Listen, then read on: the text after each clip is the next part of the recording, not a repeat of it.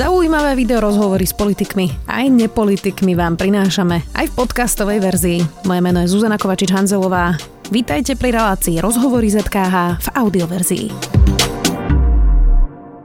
Legalizovať špinavé peniaze je čoraz ťažšie. Najnovšie polícia odhalila, že sa to deje napríklad cez štátnu lotériu Typos, kde fiktívnymi účtami mali pretiec milióny eur bez stavkovania. Vedenie Typosu o tom malo vedieť dlhšie. Naka ich odviedla v putách, no údajne až 20 miliónov eur už stihli zlegalizovať. Viac už s advokátom Taylor Wessing. Andrej Leontievom, dobrý deň. Dobrý deň, prajem.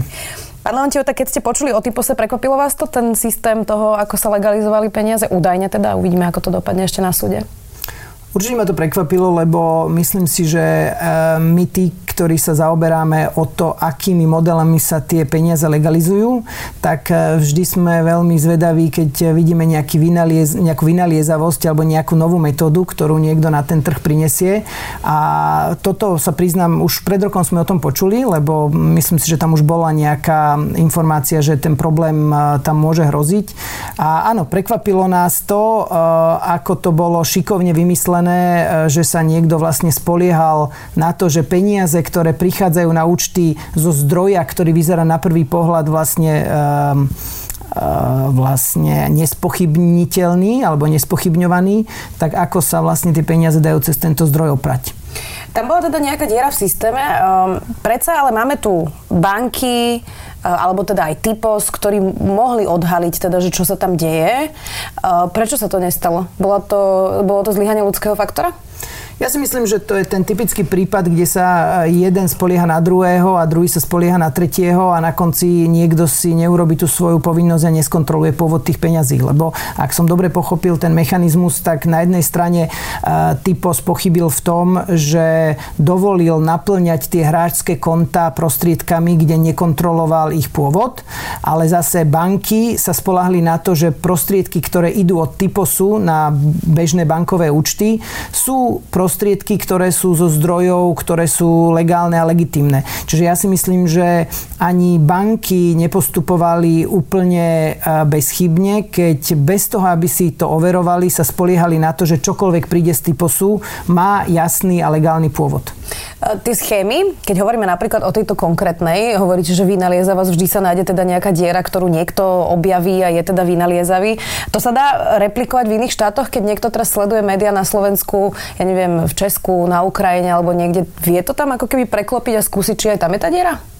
Určite e, veľa tých schém, e, ktorými sa tie prostriedky e, z trestnej činnosti legalizujú, sú, sú univerzálne tie schémy. Oni sa dajú aplikovať ako keby na každom trhu. Preto keď si všimnete, eh, veľa tých kauz, ktoré sú v zahraničí, sa potom eh, podobajú kauzám, ktoré vypuknú napríklad aj u nás v regióne. Ehm, či už sú to... Eh, a súvisí to trošku vlastne aj s tou korupciou, lebo keď sa bavíme, že tá korupcia a praní špinavých peňazí veľmi, veľmi blízko spolu súvisí. Ale ja si myslím, že keď sa bavíme o praní špinavých peňazí, treba si uvedomiť hlavne pre divákov, ktorí sa tou témou nezaoberajú, že klasické pranie špinavých peňazí pozostáva z troch fáz alebo z troch krokov. Vy musíte mať prostriedky, ktoré ste získali z nejakej nelegálnej činnosti. Ono to môže byť nelegálna činnosť taká tá brutálna, ale aj taká tá nelegálna činnosť sivá. Tá sivá je napríklad daňové, nepri, ne, nedovolené daňové optimalizácie. Tá brutálna je drogy, drogy prostitúcia, um, um, terorizmus, nukleárne zbranie, čokoľvek. A teraz tieto prostriedky vy nejakým spôsobom z toho nelegálneho obchodu máte, vy ich musíte najskôr do systému dostať, do legálneho systému dostať. To znamená, že tie peniaze, ktoré sú v hotovosti napríklad, alebo sú niekde e, v nejakom štáte, musíte dostať na nejaký bankový účet. Potom z toho bankového účtu väčšinou robíte tzv. Ehm, vrstvenie. To znamená, že tie peniaze rozosielate po menších dávkach na rôzne iné účty, aby sa ako keby tá veľká suma, ktorá mala neidentifikovateľný pôvod, roztrúsila. A potom ten posledný krok vlastne pranie špinavých peniazí, že ich dáte do niečoho legálneho, čo keď na konci predáte, speňažíte alebo nejak si z toho tie peniaze vyberiete, tak zrazu máte dôvod každému preukázať, že odkiaľ ste tie peniaze, to bohatstvo vlastne mali. V tomto prípade nehnuteľnosti, ale aj v tomto prípade to bolo, že ak niekto peniaze z trestnej činnosti vložil na typos hráčský účet a potom ich cez typos hráčský účet dostal na, na svoj bankový účet a niekto sa ho spýta, že odkiaľ si mal 500 tisíc, tak on povie, že no tak z typosu, vyhral som v typose. A vlastne vyhrať v typose dnes, a myslím si, že aj medzi politikmi, ak si spomeniete, ešte v 90. rokoch sme tu mali politika, ktorý vyhral v športke. A Jana Bubeníková vyhrala v typose? Aj, aj asi máme aj v súčasnosti. Medzi obyčajnými ľuďmi sa to zdá byť ako celkom uveriteľný dôvod, ako sa niekto dostane k peniazom. Samozrejme, ak sa nad tým zamyslíte, tak zistíte, že tá pravdepodobnosť e, je samozrejme nižšia, že toľko politikov je úspešných v tých hazardných hrách. Zúžujú sa tie možnosti legalizovania peňazí, pretože už teraz e, nie je to, čo bolo v 90. rokoch, že sa peniaze nosili v igelitkách. E, už máme zákony, že vlastne hotovosť nemôže byť vyššie ako 5000 eur, e, keď sa niečo platí a podobne. Čiže ono sa to postupne znižuje, banky nahlasujú vlastne podozrivé transakcie a tak. Majú to stále ťažšie a ťažšie prači špinavých peňazí? Určite to majú ťažšie, ťažšie, ale ako som povedal na začiatku, tá vynaliezavosť zase dobieha tie obmedzenia, ktoré ten systém prináša. Keď sa bavíme napríklad o a, kryptomenách, to je niečo, čo je tu úplne nové a, a určite to poskytuje možnosti a, e, tiež prania špinavých peňazí. Rovnako si myslím, že keď ste povedali, že máme síce zákon, ktorý zakazuje platby v hotovosti, ale stále vy môžete vkladať na účet v banke veľké sumy peňazí v hotovosti, len musíte vedieť dokladovať ich pôvod alebo si vymyslieť dobre ich pôvod. Preto napríklad si myslím, že v poslednej dobe tiež rezonovali prípady, že niekto povie, že dostal som od rodičov úspory, Dostal som od brata jeho úspory, požičal mi ako keby v hotovosti.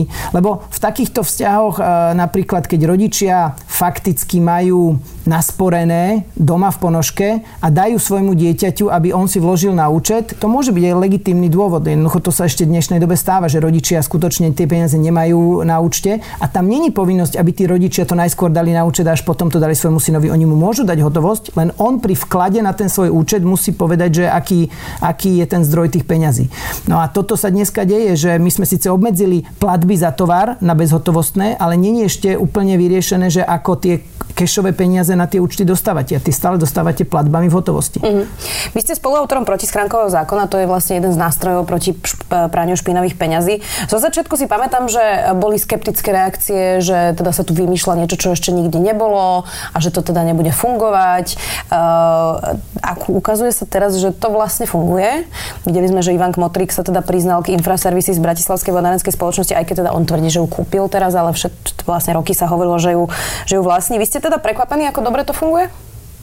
Určite som potešený, že to funguje a určite tým, že to bol nejaký svetový unikát, sa ťažko dalo odhadnúť, e, že či to bude úspech alebo to nebude úspech, ale myslím si, že sú tam tri zaujímavé veci na tom zákone, ktoré zase ukazujú aj kde sú tie trendy celosvetovo, keď sa bavíme o, o boji s, praní, s praním špinavých peňazí. Lebo na celom svete sa odhaduje, že asi 400 miliárd eur uh, sú špinavé peniaze, ktoré sa v tom systéme nejakým spôsobom pohybujú a legalizujú. 400 miliárd eur.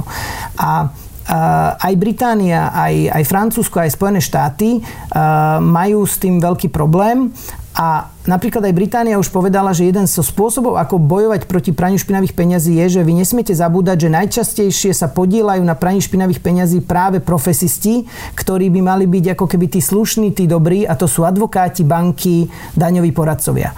Náš zákon proti schránkovi je postavený na tom, že týchto profesistov vlastne použije štát na to, aby mu zverifikovali, aby mu potvrdili, kto je konečný užívateľ výhod a títo profesisti za to aj zodpovedajú v podstate za, ručia aj za pokuty, ktoré môže ten podnikateľ, ktorý si zapisuje konečné užívateľovi ho dostať. Čiže toto je unikátne a preto to si myslím, že ten náš zákon funguje. Že my sme vlastne tú zodpovednosť preniesli na tých, ktorí vedia tie schémy vymýšľať a aj ich vymýšľajú, čo si budeme hovoriť. A myslím si, že aj Teresa Mayová v Británii to povedala, že najviac uh, sa na tom praní špinavých peňazí priživujú vlastne poradcovia. Či už sú to privátny bankovníc, privátne bankovníctvo, advokáti, daňoví poradcovia. Čiže postaviť systém boja so špinavými peniazmi bez toho, aby ste týchto poradcov do toho zainvolvovali sa vlastne nedá. A náš zákon ich už do toho zainvolvoval a myslím si, že to je ten dôvod toho, že to, že to funguje. Je to všetko na súde v Žiline. Je tam veľmi výrazný sudca, ktorý vlastne určuje celý tento zákon, pretože ho vlastne ako prvý vôbec implementuje. Mm-hmm. To je sudca Macek. Uh, išlo by to bez neho? On je veľmi výrazný sudca.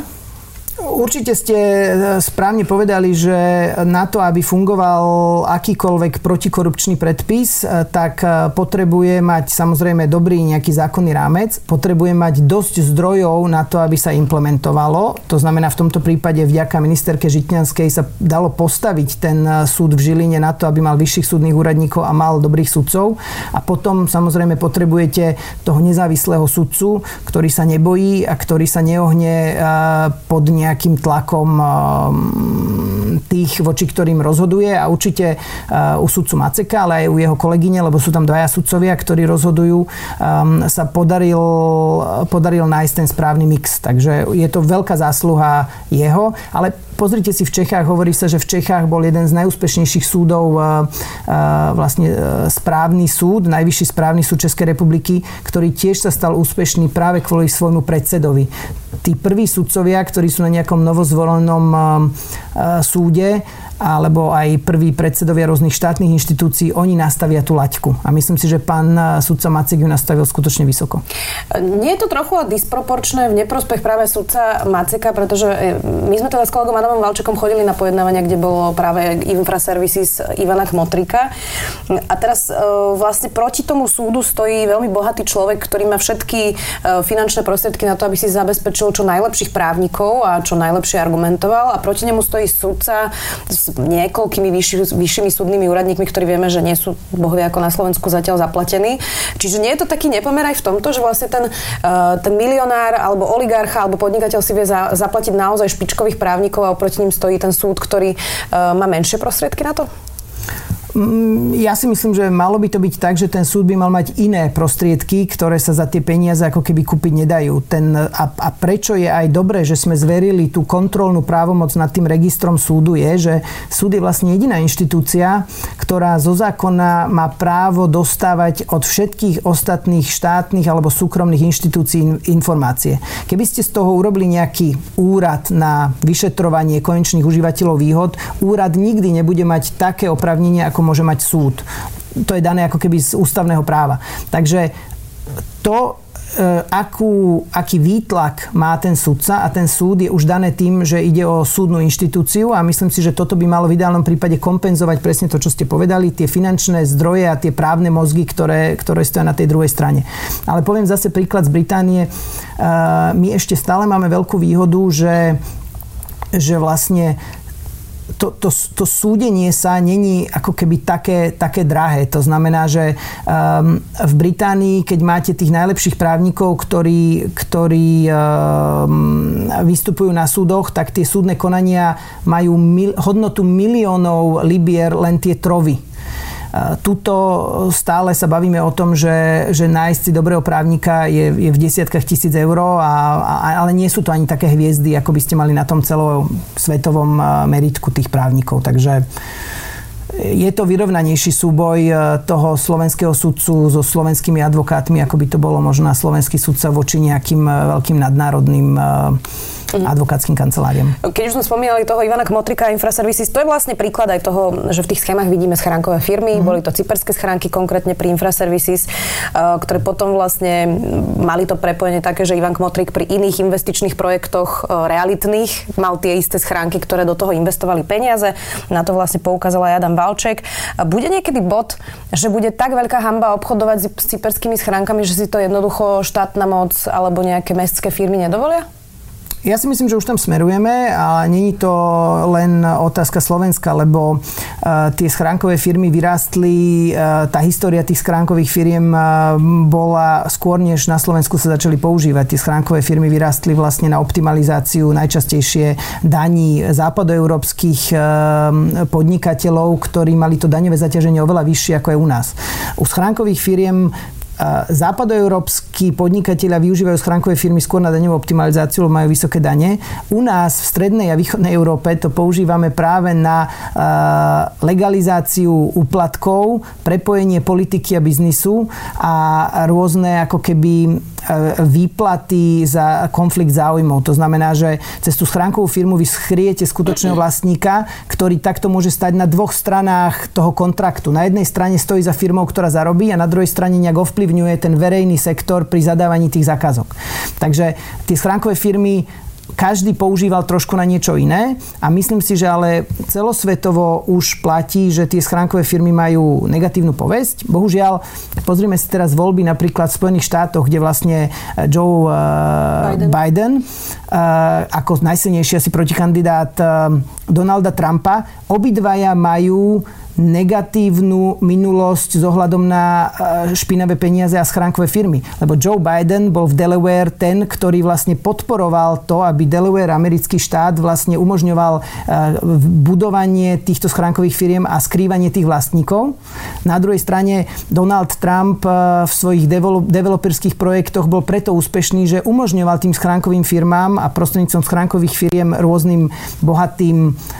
hlavne východoeurópskym investorom legalizovať tie príjmy. Čiže keď si pozriete, že už len tá diskusia americkej politiky eh, je dominovaná tými schránkovými firmami, ale bohužiaľ obidve tie opcie, ktoré momentálne tam máme, nie sú skutoční bojovníci proti tomu praniu špinavých peňazí. Ešte uvidíme, ako bude úspešný pán Bloomberg, to ešte uvidíme. Eh, vy ste spoluautor teda protischránkového zákona. Spýtala som sa vám teda, spýtala som sa vás, že či ste spokojní s tým, ako to funguje, ale čo vás naopak sklamalo, čo sa ne, neosvedčilo, že ste plánovali, aby fungovala, nefunguje? Ja si myslím, že tá veľká novela, ktorá sa robila e, teraz vlastne od septembra 2019, odstránila väčšinu tých vecí, s ktorými sme neboli spokojní. Um, jedna z vecí, ktorú sme napríklad um, my uh, nemali od začiatku domyslenú, priznám sa, bolo, že um, videli sme, že ako náhle uh, súd začal rozkrývať kauzu, ktorá vyzerala, že preukáže, že niekto klamal pri zápise do registra, tak e, tí vinníci si rýchlo tú situáciu napravili a súd nemohol odsúdiť toho, kto pred vynesením rozsudku tú situáciu ako keby napravil. Alebo e, nebolo úplne jasne povedané, aj keď s tým sa pán Macek vysporiadal ešte predtým, než novela prešla, že ak niekto sa dobrovoľne vymaže z registra, skôr ako bude odsúdený, že sa takto vyhne tej pokute. Takže boli tu také veci, ktoré sme videli, že ten, e, ten zákon ako keby by ešte, ešte umožňoval eh, ho, ho obchádzať a, a to ma samozrejme mrzelo, ale na našu obranu tých, ktorí sme ten zákon robili, musíme povedať, že skutočne ten zákon nemal žiadnu predlohu, eh, je strašne plošný, čiže toľko rôznych oblastí eh, pokrýva, že to bolo skutočne nadľudské síly urobiť ho bez chybičky od začiatku. Málo sa o tom hovorí, ale v podstate práve schránkový, protischránkový register bol kľúčový aj pri prípade Andreja Babiša, ktorý sa zapísal do slovenského registra ako konečný užívateľ Agrofertu, kdežto v Čechách práve tvrdí, že on to dal teda do toho zverejneckého fondu že už na to nemá žiadny vplyv a nie je konečným užívateľom.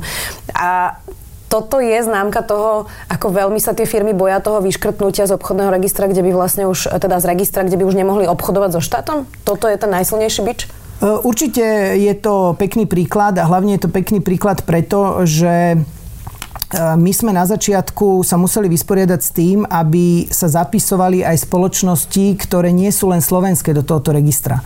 Lebo ak by sme tu zapisovali len slovenské spoločnosti, tak každý oligarcha si založí v Čechách, v Maďarsku ďalšiu spoločnosť, ktorá sa nemusí zapisovať do nášho registra a tým pádom vlastne bude obchádzať ten register um, register partnerov verejného sektora. Čiže my tu vidíme, že je veľa zahraničných spoločností alebo minimálne spoločností, ktoré podnikajú hlavne v zahraničí, zapísaných v našom registri a Agrofert bol jeden z tých príkladov. Ja si osobne myslím, že to bolo skôr uh, spôsobené tým, že si nikto ako keby ešte nedomyslel tie dopady toho, že register, ktorý je zadarmo, je verejne dostupný na internete, síce je zatiaľ v Slovenčine, veľmi ľahko sa v tom globálnom svete internetu dajú tie informácie šíriť hoci kde vo svete. Ja som sa rozprával aj s kolegami napríklad zo Spojených štátov, že niektoré americké korporácie, ktoré v Amerike utajujú svojich vlastníkov, sú cez náš register vlastne rozkryté. A, a myslím si, že toto je ten skutočný zmysel toho registra, aby ste vy vedeli cez internet uh, ako keby vidieť, kde vám hrozí, že v tom registri sú nesprávne údaje. A to sa dá len vtedy, ak sa bude môcť ktokoľvek investigatívni novinári z celého sveta do toho nášho registra dostať a to sa dá len, keď je zadarmo, lebo aj to bola veľká diskusia, že či neurobiť tento register za nejaký poplatok a, a aby to bolo prístupné online. Čiže aby to nebolo tak, ako to máme v obchodnom registri, že konečných užívateľov výhod v obchodnom registri, vy vlastne ako novinári, bez toho, aby ste preukázali nejaký právny záujem, vy neviete zistiť konečných užívateľov výhod pri obchodných spoločnostiach, ktoré neobchodujú so štátom. Uh-huh. Uh... Teraz bola tá novelizácia, to už ste spomenuli. A ešte, prepačte, možno aby sme boli korektní aj k tomu Agrofertu. Tam ešte treba rozlišovať, že áno, Agrofert uviedol, kto je konečný užívateľ výhod, ale není to automaticky to isté ako kontrolujúca osoba, ktorá je ten hlavný problém v Čechách. Čiže um, ono to asi úplne jednoduché není, ale niečomu to nasvedčuje to, čo ste povedali, že podľa tej štruktúry, ktorá je pri Agroferte zverejnená, sa dá oveľa ľahšie vôbec začať diskutovať, či e, pán Babiš e, je ešte kontrolujúca osoba, keď napríklad jeho manželka vykonáva nejaké práva pri nominácii osôb, ktoré riadia tie svieženecké fondy, čiže tie fondy, ktoré vlastne Agrofert. Uh-huh. Uh, vrátim sa späť k otázke. Vy ste hovorili, že teda bola teraz novela proti skránkového zákona, vychytala chyby. Jedna z tých vecí bola aj tá, že niektoré firmy, štátne firmy alebo mestské firmy mali problém, že s nimi nechceli obchodovať firmy, ktoré by sa potom museli do toho registra zapísať čiže sa teraz zúžil ako keby ten počet ľudí, ktorí sa zapisujú do registra.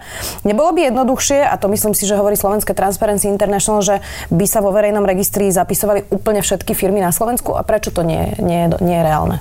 Nie je to reálne preto, že Slovensko e, súperí stále s ostatnými jurisdikciami v regióne o to byť e, administratívne najjednoduchšia krajina. Čiže e, Maďarsko, Česko a pamätáte si, mali sme tu projekt Singapur a ja neviem, ako sa volali.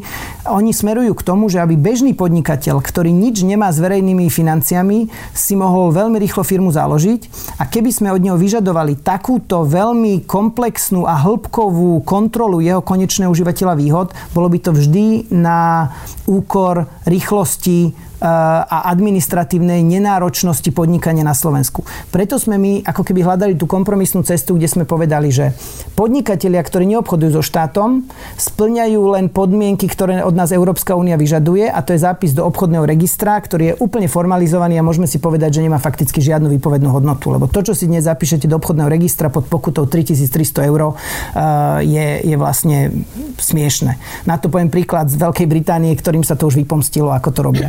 A potom máte register partnerov verejného sektora, kde sa zapisujú len tí, čo obchodujú so štátom a tam musíte ísť veľmi hlboko do toho, ako skontrolujete to, čo zapisujete. Máte tam to ručenie tých advokátov za ten zápis, máte tam vysoké sankcie, ktoré vám súd môže uložiť, ale stojí to nejaké peniaze toho podnikateľa a trvá to nejaký čas, kým sa do tohoto registra zapíše.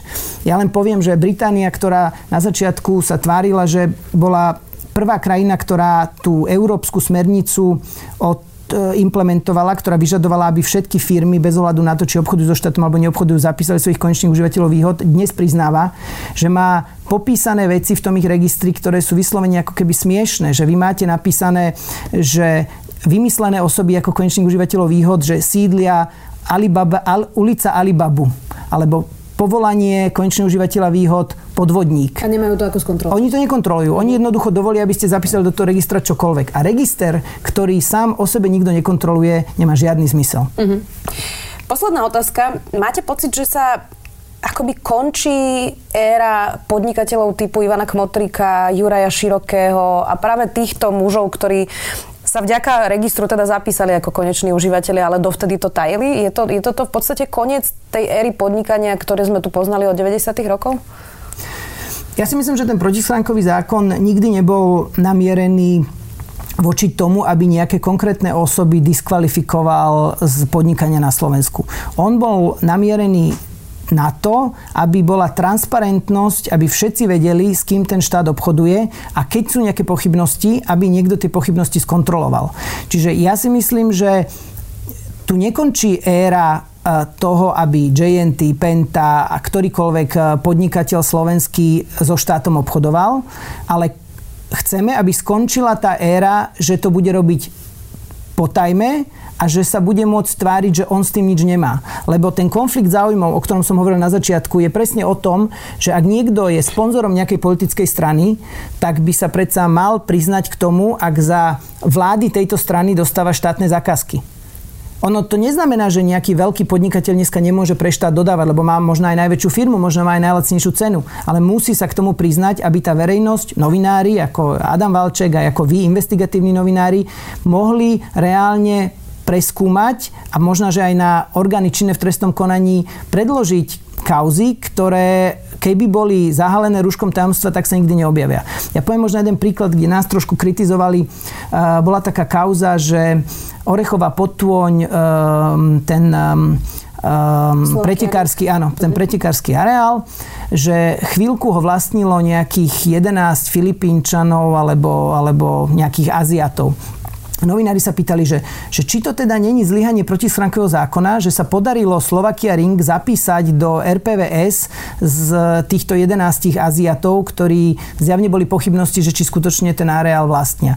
No, moja odpoveď je, že keby sa tá situácia stala v Českej republike, že máte pretekársky areál, ktorému štátna lotériová spoločnosť dáva dotácie, vy sa ani len nedozviete, že máte problém v Čechách lebo jednoducho nikto nevie, kto sa tvári, že je vlastník toho areálu. U nás sme dosiahli aspoň to, že niekto z toho registra zistil, že sú tam osoby, o ktorých je vážna pochybnosť, že sú koneční užívateľa výhod a dá sa teraz ísť potom právnikovi, ktorý to zapísal a dá sa ísť cez súd eh, v Žiline, aby preskúmal, že či ten zápis taký, taký bol. Takže toto je pekný príklad toho, na čo sme ten zákon urobili, aby bola transparentnosť, ktorej sa ale potom musia chytiť iné orgány ten sám zákon o sebe tých ľudí nevie z, toho, z tej korupcie alebo z toho systému vytlačiť.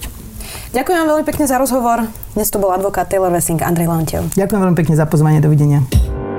Počúvali ste podcastovú verziu relácie Rozhovory ZKH. Už tradične nás nájdete na streamovacích službách, vo vašich domácich asistentoch, na Sme.sk, v sekcii Sme video a samozrejme aj na našom YouTube kanáli Denníka Sme. Ďakujeme.